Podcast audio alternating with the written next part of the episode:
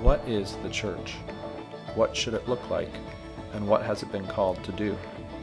In this series on the foundation and future of Cornerstone, we answer these questions and seek to carve out a biblical path forward for being the church in South Hampton Roads. The following is a presentation of Cornerstone Bible Church in Virginia Beach. For more information on Cornerstone, as well as additional sermon downloads, please visit cbcvirginia.com.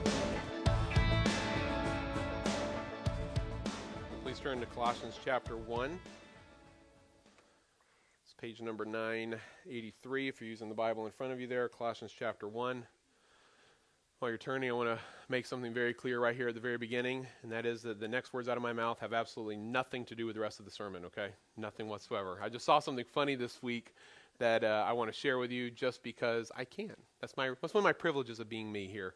So, uh, you know how in uh, uh, recent years, particularly, it seems like stores are going into greater to greater and greater lengths to get us to the next holiday before we're even there. So weeks and even months in advance, you start seeing things for different stores. I, I'm used to that at Walmart. I'm used to that at Target, but I'm not used to that at Kohl's which maybe just indicates that I don't go there enough. Maybe they're just as bad as everybody else. I don't know. But but I was uh, there this week and I saw something that makes made me laugh, and so I wanted to show it to you. So apparently, since um, Easter is coming up, oh wait, I'm being told one second. You can't ruin it right now.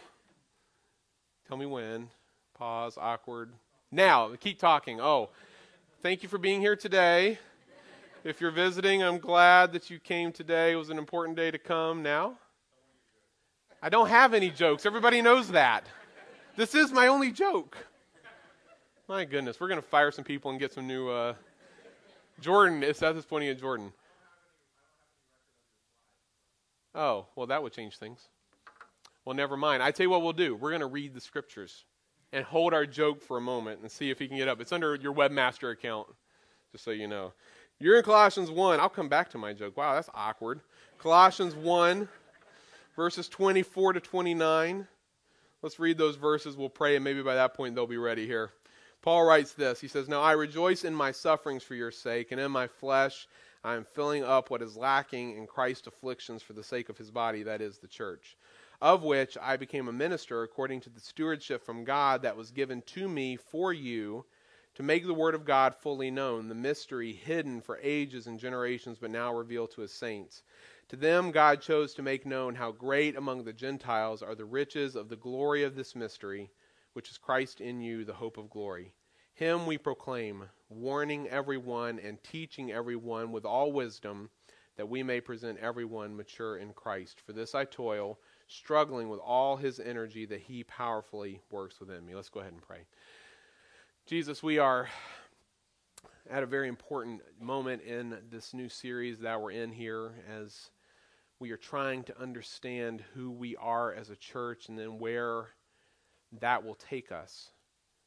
And so, while we hesitate to indicate that some messages are more important than others, or certainly that some passages of Scripture are more, more important than others, for us today, Lord, this is a very, very important time. And so I pray, Lord, that as we go through your word today, that your word will be crystal clear in each and every heart, that you will help me to present it clearly, that you will give me the energy I need to accurately teach your word, and that through your spirit, every person listening today, whether they're a part of Cornerstone or not, they will understand what it means to be a follower of Jesus, particularly with other followers of Jesus.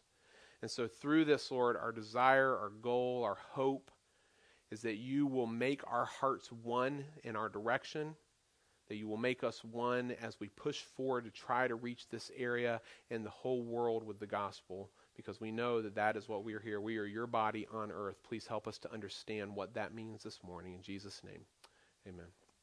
Is my, okay, now my joke's ready. All right, now it's all ruined, but here I'll show it to you anyway. I'm in Kohl's, right? And I'm, I'm walking around and I see a picture that made me laugh with Easter coming up. It's this one. They apparently hired a Jesus impersonator to start modeling men's clothing. And if you can't see it really well, here you go. See? Isn't that weird? now, just for the record, just make sure it's clear on this point here. You're gonna have to skip all my uh, my uh, stuff. You hope you did that already. Just to make it clear, Jesus didn't look like this. Okay, he was not a tall, gaunt white man. Uh, he was a probably a shorter Jewish man, and he was a carpenter for goodness sake for 30 years with no power tools. I have a feeling he was a he was a big guy. But anyway, I just saw this this week and I got cracked up. So I'm like, I'm gonna show everybody else. All right, bring it back to that. Today is uh, part three of our foundation and future of Cornerstone series. When I said a moment ago in my prayer, and when I said, uh, I think even at the beginning when I was awkwardly trying to fill time, that uh, today is an important message, I really sincerely meant it. Today is an incredibly important message. If you're not or weren't here in the prior two weeks or you've missed something, let me make sure that you're up to speed with what's happening here. We are in the process of trying to lay out for all of us together as a church family who we are and where we're going. We want to lay a good foundation and we want to, to set a path for the future that will, that will guide us for years to come here. And so, what we've been working on in the series so far, we've only had two messages. This is message number three, is laying the foundation. We're trying to, to build something solid so that we all understand who we are and what we're doing the same way. And so, two weeks ago, I introduced the series to you by telling you a very long story, but it, it wasn't just for story's sake. I was trying to give you an idea of kind of where we've come over the years, where we where we were five years ago, where we were three years ago, et cetera, and our thinking and our understanding and our our trying to recognize what the future was for Cornerstone and what that meant. And then I, I laid the very first foundation stone of our, our current understanding that we're trying to give to you, and that is that Jesus is the head of the church. We were there in Colossians 1, just in a, a few verses prior to this we wanted to understand that since Jesus is the head of the church, he owns this thing and he gets to determine what we are, who we are, how we understand ourselves, and what we're going to do into the future. And if you don't know why that was such a critical piece, let me just make it clear it's because it's not simply up to us to come up with a good idea that we all like, which is unfortunately not to. I don't have any specific church in mind, but unfortunately, that's how many churches act and function. They just come up with something that they think is good for them to be doing, and then they, they dive headfirst into that. And while I'm glad that they've got something to do, uh, I'm, I'm thankful for that part, I want to make it very clear to us that this series isn't built simply out of our own opinions and our own personal preferences about what we would like to be doing or what we would like to see ourselves as. If Jesus is the head of the church, he owns it, he gets to set the direction for everything else, okay?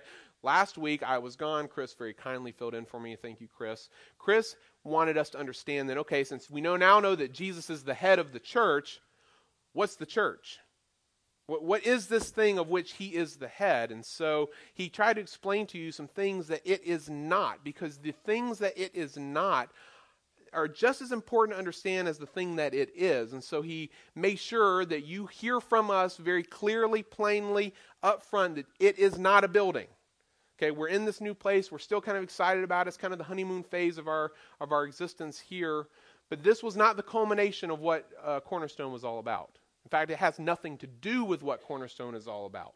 No church does. And so when we talk about we're going to do things at church, and I still catch myself saying those words in that way, and I, am like, yeah, okay, can I stop?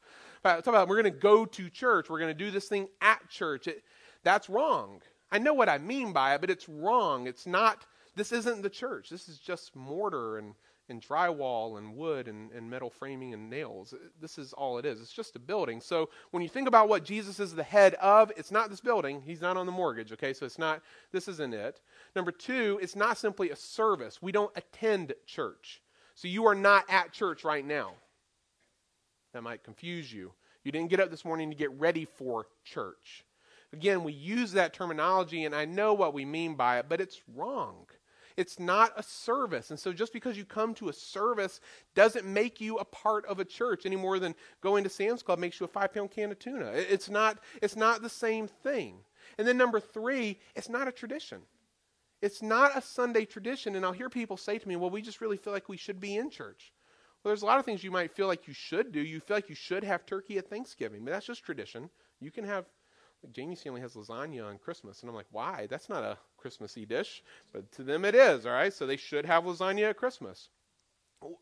This isn't merely a tradition we go through just because we've always done it or our parents did it or because of the American dream and all of that uh, is envisioned in that statement that this is what church is. And so if your view of church is even subtly um, tinged by these concepts, by these ideas, Chris was trying to call you to something bigger.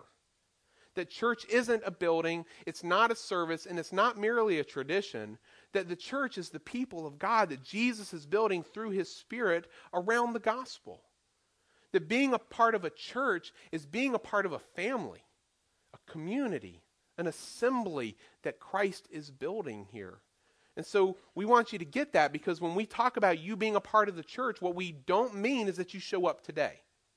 If this is all you do, then the question is are you really part of the church? Or our church, you might be part of another church because you're visiting from somewhere, that's great. What, what does it mean to you when you think about the church? Now you know what it means to us. It's more than just this. This is just the, uh, the visible expression when we all get together. To us, it's much more.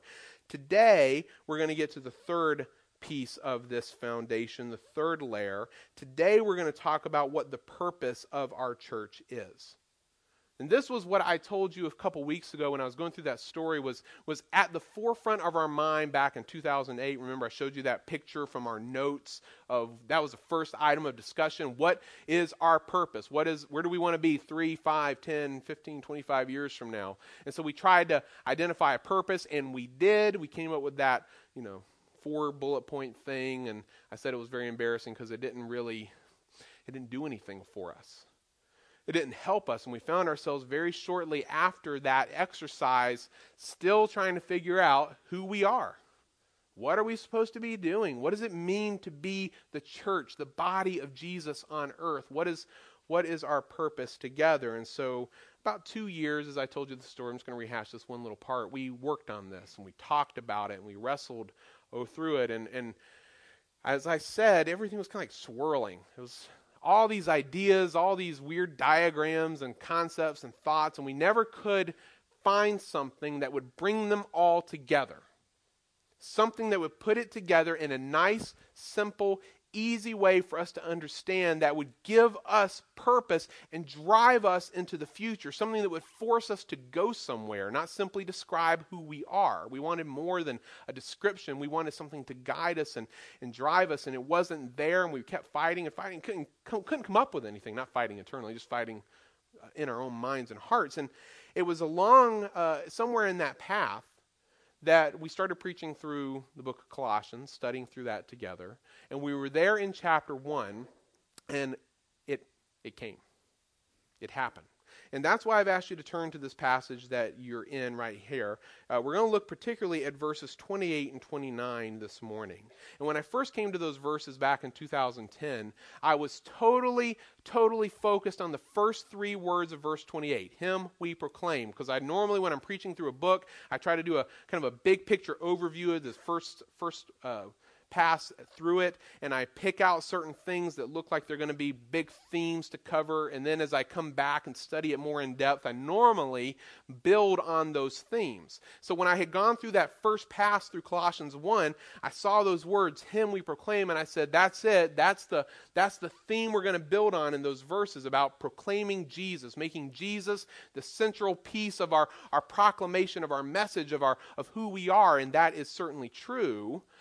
However, when I dug down into those verses, I began to realize they were about much, much more than I had originally envisioned.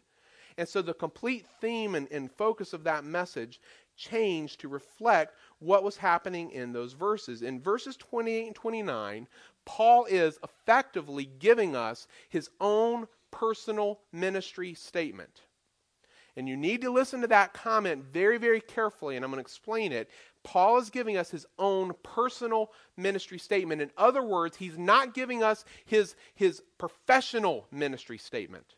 He's an apostle of Jesus Christ. He's been sent out by our Lord to do certain things. And so, as such, he has certain responsibilities, certain goals, certain, certain things to do. What I think he's giving us in verses 28 and 29 is not his professional ministry statement, but his personal ministry statement, simply as a believer in Jesus Christ. And if I'm right about that, and I obviously believe I am, but if I'm right about that, then this statement has equal application for every single one of us individually in this room and then corporately as a church family. It gives us what we should be doing and how we should be understanding our ministry, regardless of our job.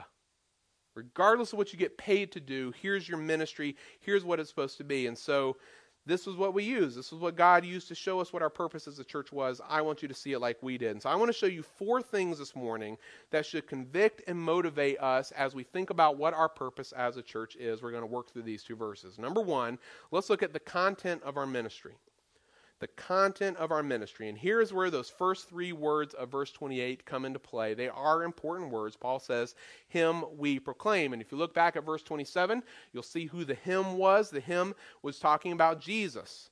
So we're going to proclaim Jesus. You understand one word. What does the word proclaim mean? Well, it simply means to announce. To announce something, to proclaim, or to preach it. But my fear in using the word preach here is that when you hear preach, who do you think of? You think of me. But that's not really the right understanding that you should take away from this because it just means to announce in any setting. So I can announce it to one person in a private conversation, or I can announce it to a hundred or to a thousand. I can announce it in a, a very, you know, I can announce it in the car while I'm driving around with somebody. Or I can announce it in a very formalized, structured setting, something like this. Ultimately, as ministers of Jesus Christ, every single one of us are to be announcers, proclaimers of truth. And what truth is it that we are supposed to be proclaiming? Well, I love that Paul keeps it so incredibly simple. The message is only Jesus. That's it. That's the only message he has. So whether he's proclaiming truth to the intellectuals on Mars Hill there in Athens, or whether he's talking to illiterate prisoners in a Roman jail, it doesn't matter who they are, how many of them there are, or what the setting is. His message is always and only Jesus. And you say, well, Stacy, that I understand that and that sounds good, but that's not exactly true because as I read the New Testament, I see that he talks about more things than just Jesus. And I'm like, really?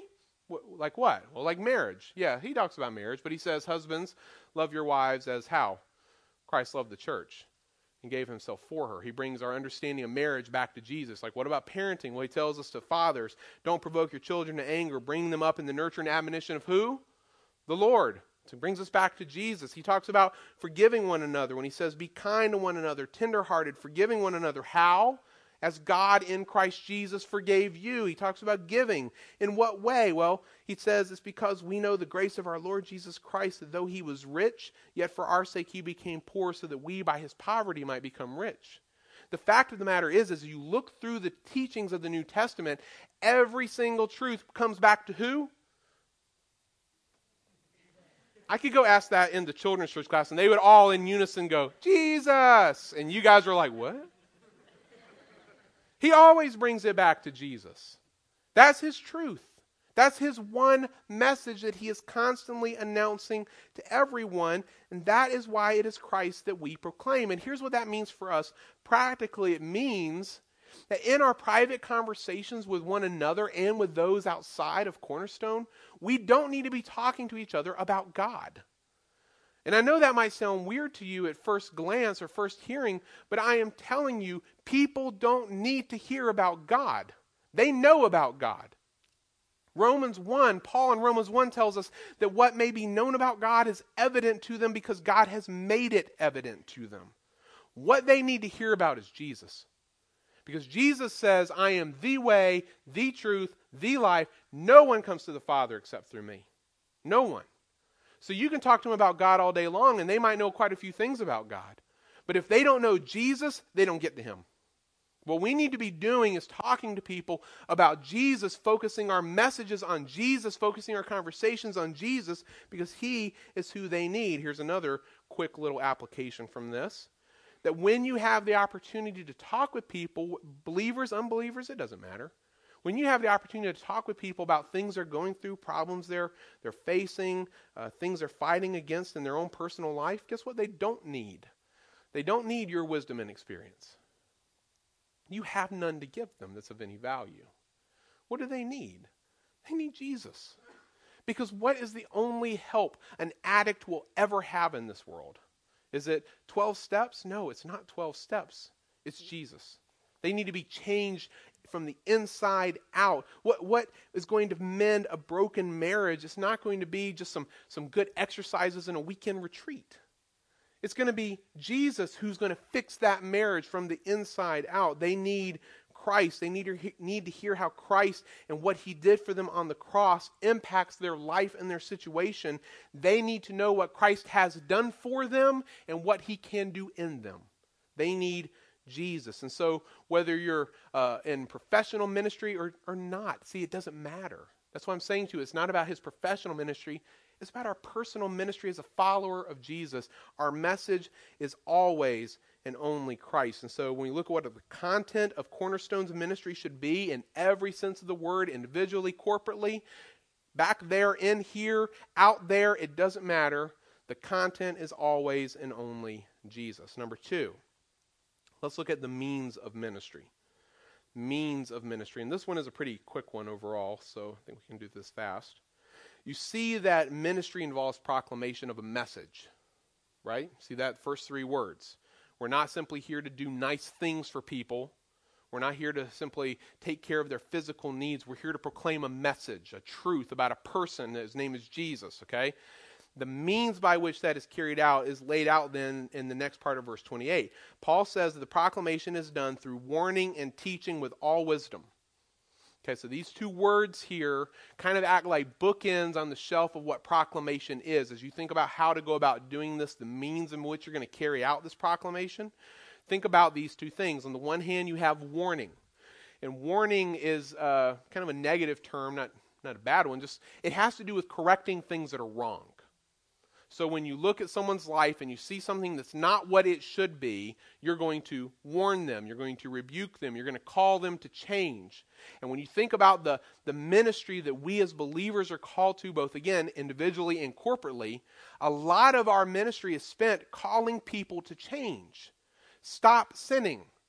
Stop giving yourself to these things. Stop living for these things that are of no value or of, of minimal value. Live for something much greater. You're calling them to make changes in their lives because you see things that are wrong. This is what, what evangelism is, really, if you think about it.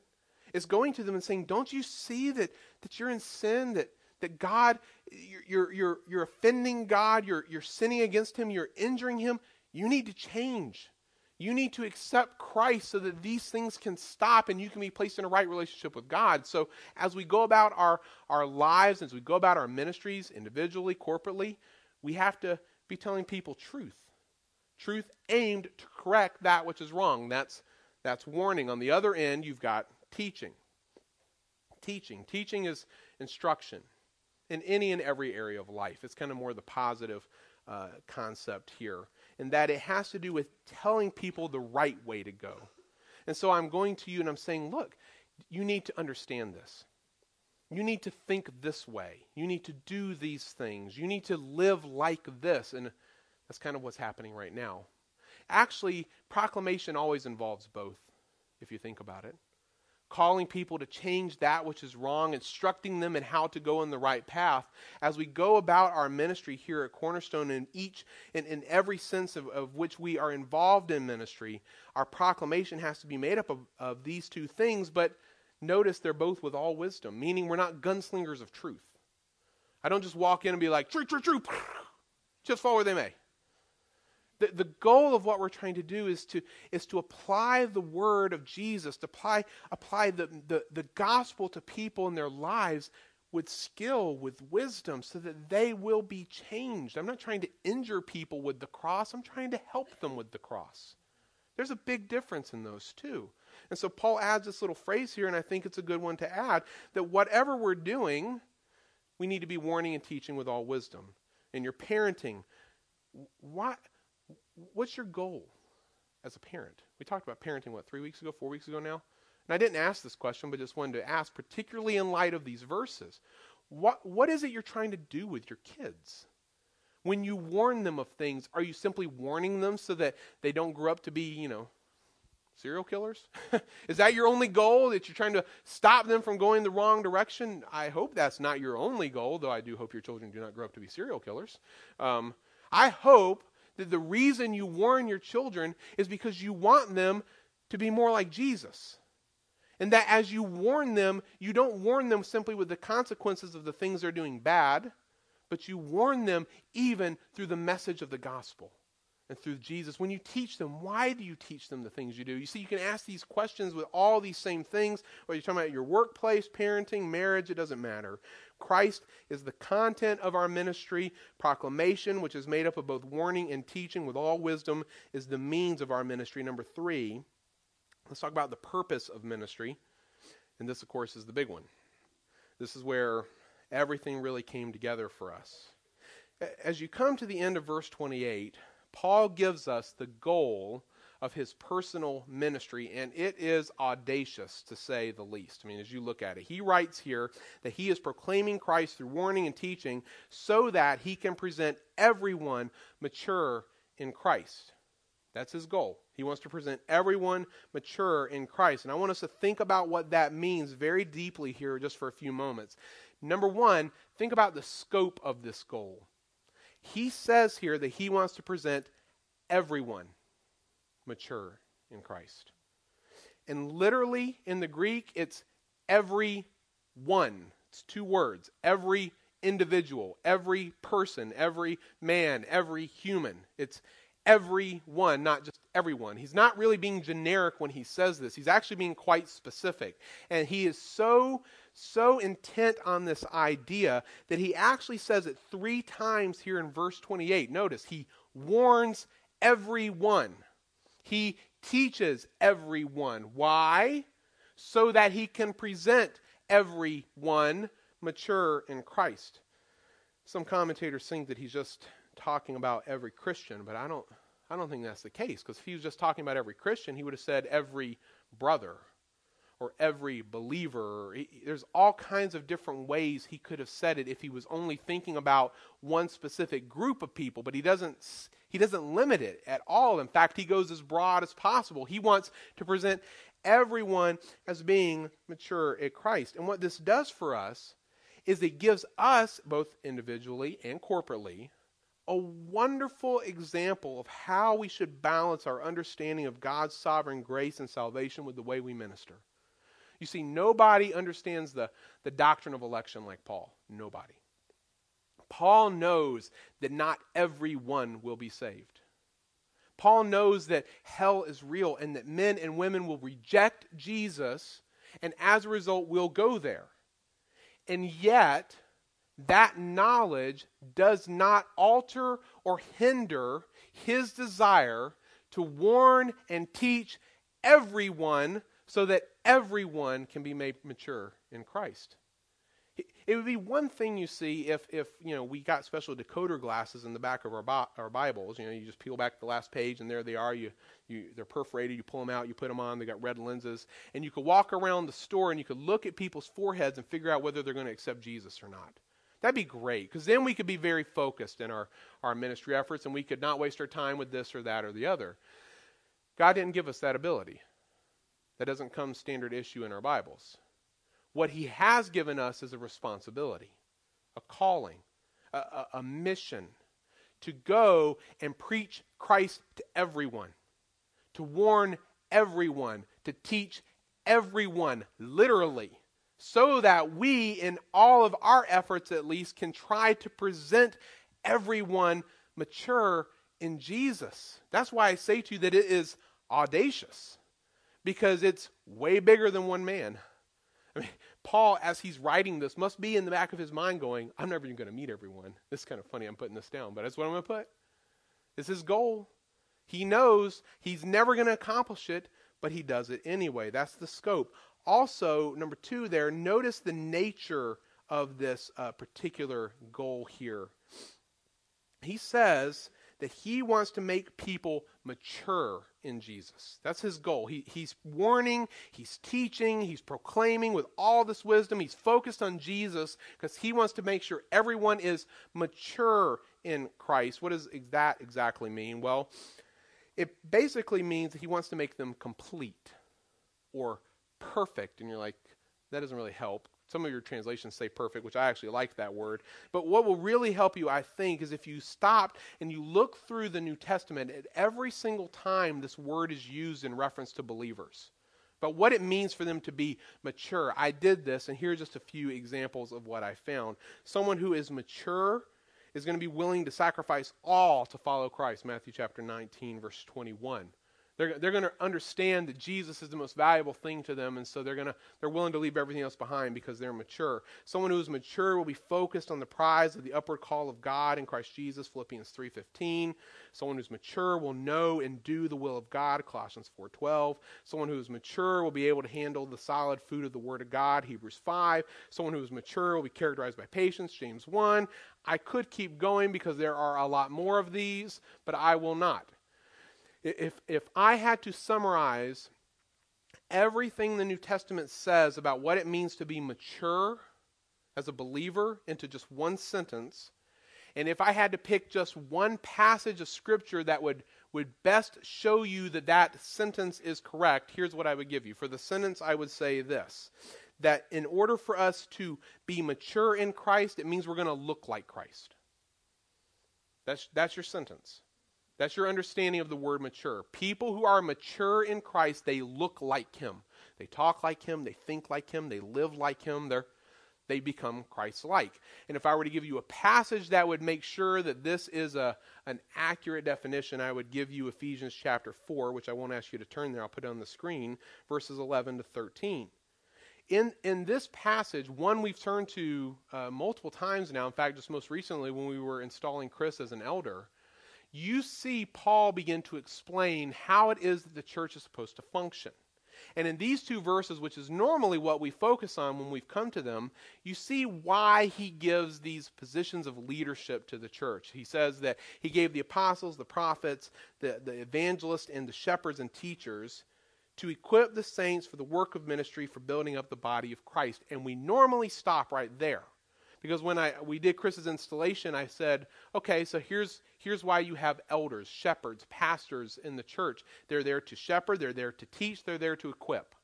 You remember that, hopefully? And we stop. But but why are they here to do this? And when does that job end? Well, thankfully, the next verse answers those questions. They are to be doing these things until we all attain to the unity of the faith and of the knowledge of the Son of God, to mature manhood, to the measure of the stature of the fullness of Christ. In other words, the ministry that happens within the church, that the church is supposed to be about, is supposed to be leading us to Christ likeness. You want to know when you're mature? It's when you've measured up to the fullness of the stature of Jesus. When you reach that, that level up there, then we're done. Until then, we're not done. Until we hit that, we're still involved in ministry.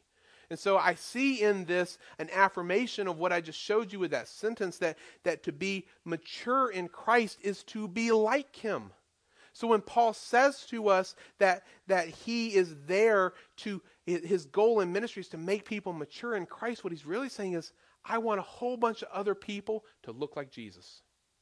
That's, that's what I'm doing. Now, this is huge for our understanding of our purpose here at Cornerstone because, as ministers of Jesus, then, our aim in ministry is not simply to help them. They will be helped, I think, by our ministry, at least I hope they will be. But the goal of our ministry is to take men, women, children, everyone, and make them mature in Christ, make them look like Jesus. And so we ask ourselves some questions now. So, why back in those rooms back there are we teaching kids Bible verses? Just because that's what's good to do with kids and on Sunday mornings? Is it just a tradition thing for us? It could be. Maybe some of you in this room, as you've taught in those settings, you've never thought of it really any deeper than what you were just doing at the moment. But ultimately, I'm telling you that the reason we should be doing that back there is because we want our children to grow up to be like Jesus. There's a deeper purpose. Why do we bring our families to, to community groups during the week? I mean, there's so many other things you could do with your time. Why, why do we make such a big deal out of that? It's because we believe and we hope that through those relationships and through the things that are happening within that community group, you, your spouse, your kids, whatever, you're going to start to look more like Jesus. That's, that's our goal. Why do we offer a nursery during the service? Just because we don't like loud babies? Is that the only reason we have for this? I hope not. Our real reason should be to make sure that you can be as undistracted as possible so that you can hear truth and through that truth be turned to be more like Jesus. And why do we share the gospel? It's because we want more people to look like Jesus. See, everything comes back to this, and everything we do, our purpose, as was Paul's, is to present everyone mature in Christ. We want them to be like Jesus. And then finally, notice the mindset of ministry. I mean, how do you understand all that and think that through? Well, in verse 29, Paul writes this For this I toil, struggling with all his energy that he powerfully works within me. Paul isn't revealing to us here how hard he works, though he certainly works hard. I mean, just look at the words he uses. He toils, he struggles. Ministry is hard. If you, if, if you currently think that ministry is easy, then I'm pretty sure I can say to you, you're not ministering then. If ministry is anything other than hard, you're failing somewhere. Ministry is hard. Not talking about what I do, what we do as a group, as believers in Jesus. It's going to be uncomfortable. It's going to not come at opportune moments. It's going to be messy. There's going to be problems. There's going to be hurt. Ministry is hard, but that is not what Paul is drawing our attention to here. Notice who he gives the credit to for his toil and struggle. He gives it he gives it to God. And so he writes here that I toil, I struggle with all of his energy that he powerfully works within me. So that even in this moment, Paul's saying, Look, all the stuff I'm doing, it's not my own all the stuff I'm doing, my ability to labor in ministry, even that is coming from God. Look, God is sovereign. We've already said that. But for some reason, in His plan, He has chosen to work out His plans for this world through us. And yet, when I think about that fact, I don't get any credit for it. We get no credit for the ministry we do. Because who, who enables that? Who empowers that ministry within us, we see here, is actually Jesus. He's doing this in us. And so we can work hard. And we should work hard. We can call one another to do hard things, big things, amazing things, difficult things, fun things. It doesn't really matter.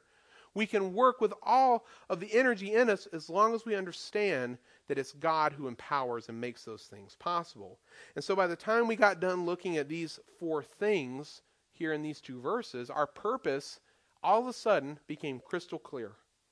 Our purpose is to work with all of the energy that God gives us to proclaim Christ to everyone so that we can present everyone to God perfect in Jesus Christ.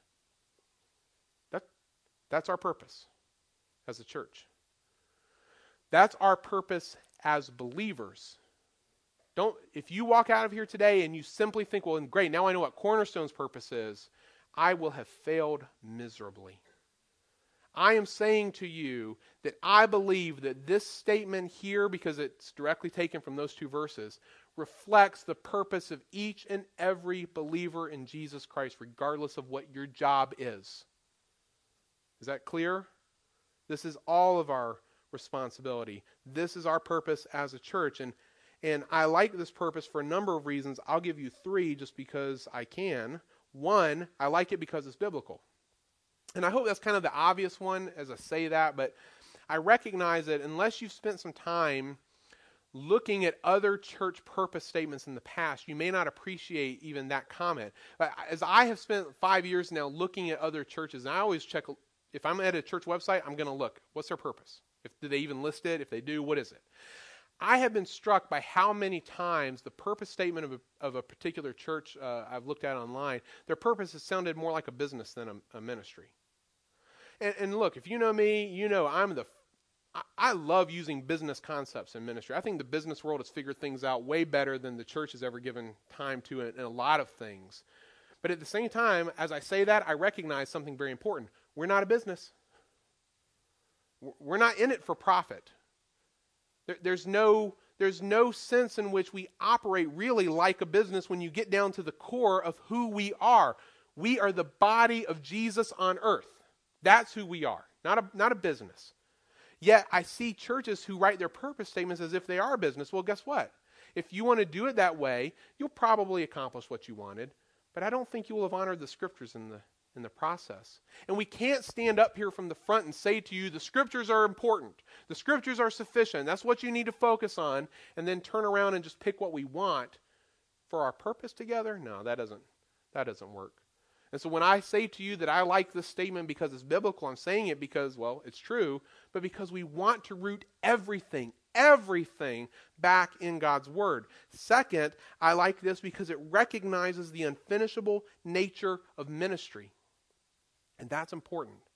See, ministry will never be complete until we've all achieved Christ likeness, Ephesians 4:13.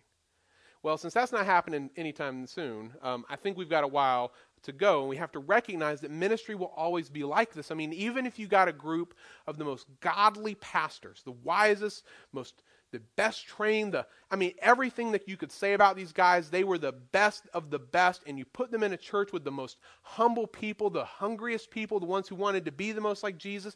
You put them all together, give them a hundred years to, to serve and grow together. At the end of the time, the work still wouldn't be done. It wouldn't. Ministry is, by necessity, unfinishable. And the problem with too many other churches that I've seen their, their purpose statements is they pick statements that are doable. Well, we want to, to achieve this thing, or we want to do this, or focus on this. Well, you can do it. But that doesn't reflect what ministry and, and this world we live in is really like. Number three, I really like this statement because it forces us to focus on Jesus alone. And, and again, looking at others, I would make this comment that there are way too many churches out there that are focused on a man, on a personality or they're focused on a function, something they do. Well, that's good and all, perhaps, until that man dies or leaves. That's good and all until the function that they are centered around ceases to have importance or be able to be of any use to themselves or others. What happens then? Well, the church falls apart. As we think about our purpose and the desire to guide us into the future, we need something that is bigger than ourselves, something that will take us years down the road and is not dependent on any person in this room. It was rather dependent on Jesus. This was the statement that laid out our purpose clearly for us, and we believe that this is the statement that will guide us into the future. Why do we do the things we do, and why will we pursue the things we'll pursue? Everything has to get run through this grid. Everything. Even the smallest detail of Cornerstone has to run through this grid going forward. And so, why do we sing the songs that we sing? Well, if they don't help us be more like Jesus, is there any point in singing them? Why do we run a certain thing the way we run it? Is it they're really trying to intentionally push people to be like Christ? If it's not, then we either need to change it or get rid of it. There's nothing sacred in this except for the scriptures and Jesus. All this other stuff is just it's just ours. That's what I mean when I say everything has to go through this grid. We have to we have to as a body be thinking about these things, but I hope that you individually will think about these things as well. That you will run the decisions you make through this grid as well. So why are you making the choices you're making in, in your personal life? Is it so that you can proclaim Christ to more people? Because you have a, a desire to make more people like Jesus? That you have a desire to partner with others who are doing the same? You can't live your life separate from this if in fact if in fact these verses are what i think they are. Paul is not simply giving us his purpose as an apostle. Rather he is giving us what he thinks the purpose of other believers is as well. And so this statement has great value for all of us. What we need here at cornerstone are people who begin to see ministry as being the most important things in their life. I hope that's how the Lord is working in you, but if not, I'm, I'm, I'm praying that God will raise up a group of people in this room and some we don't have even met yet who will see ministry as being the most important thing in their life, that they will recognize that they are on a mission that has been given to them by God Himself. that they are here to help other people be more like Jesus, not simply to live the American dream. I am, I am most concerned about that. And so, as I give you this purpose statement for us as a church, I ask that you adopt it as your own and that together, both individually and corporately, we begin to live this way as a people. Let's pray. Jesus, this message of mine is of no value, but the truths in these verses are of supreme value to us. The fact of the matter is is that you have left us here for a reason. We are not simply a club that gets together once a week. We are more than that. We are your people. And so we need to begin thinking of ourselves as ministers. We need to begin seeing ourselves as having a much greater purpose than, than perhaps what we have before. We need to run everything we do and think through this grid because ultimately your desire is to raise up a people that looks like you. And so you have built this church and are continuing to build this church and others to do that very thing, to call people to yourself and to make them like you by the preaching of Christ. And so, Jesus, will you, through your Spirit, help each and every person in this room who's listening to these words today? Will you convince them that this is what the church is supposed to be? Will you help them to see that this is what church is all about? Not about all the trappings that are normally attached to it, but this is it. It's about ministry. It's about mission. It's about being the body of Christ on earth and being a part of your plan to redeem a people for yourself. We get to play a part. And so, Lord, will you raise up a group within this room who sees this as their purpose and they live it out in every aspect of life? Thank you, Jesus, for our time together in your word. Apply it to us now, we ask in Jesus' name. Amen.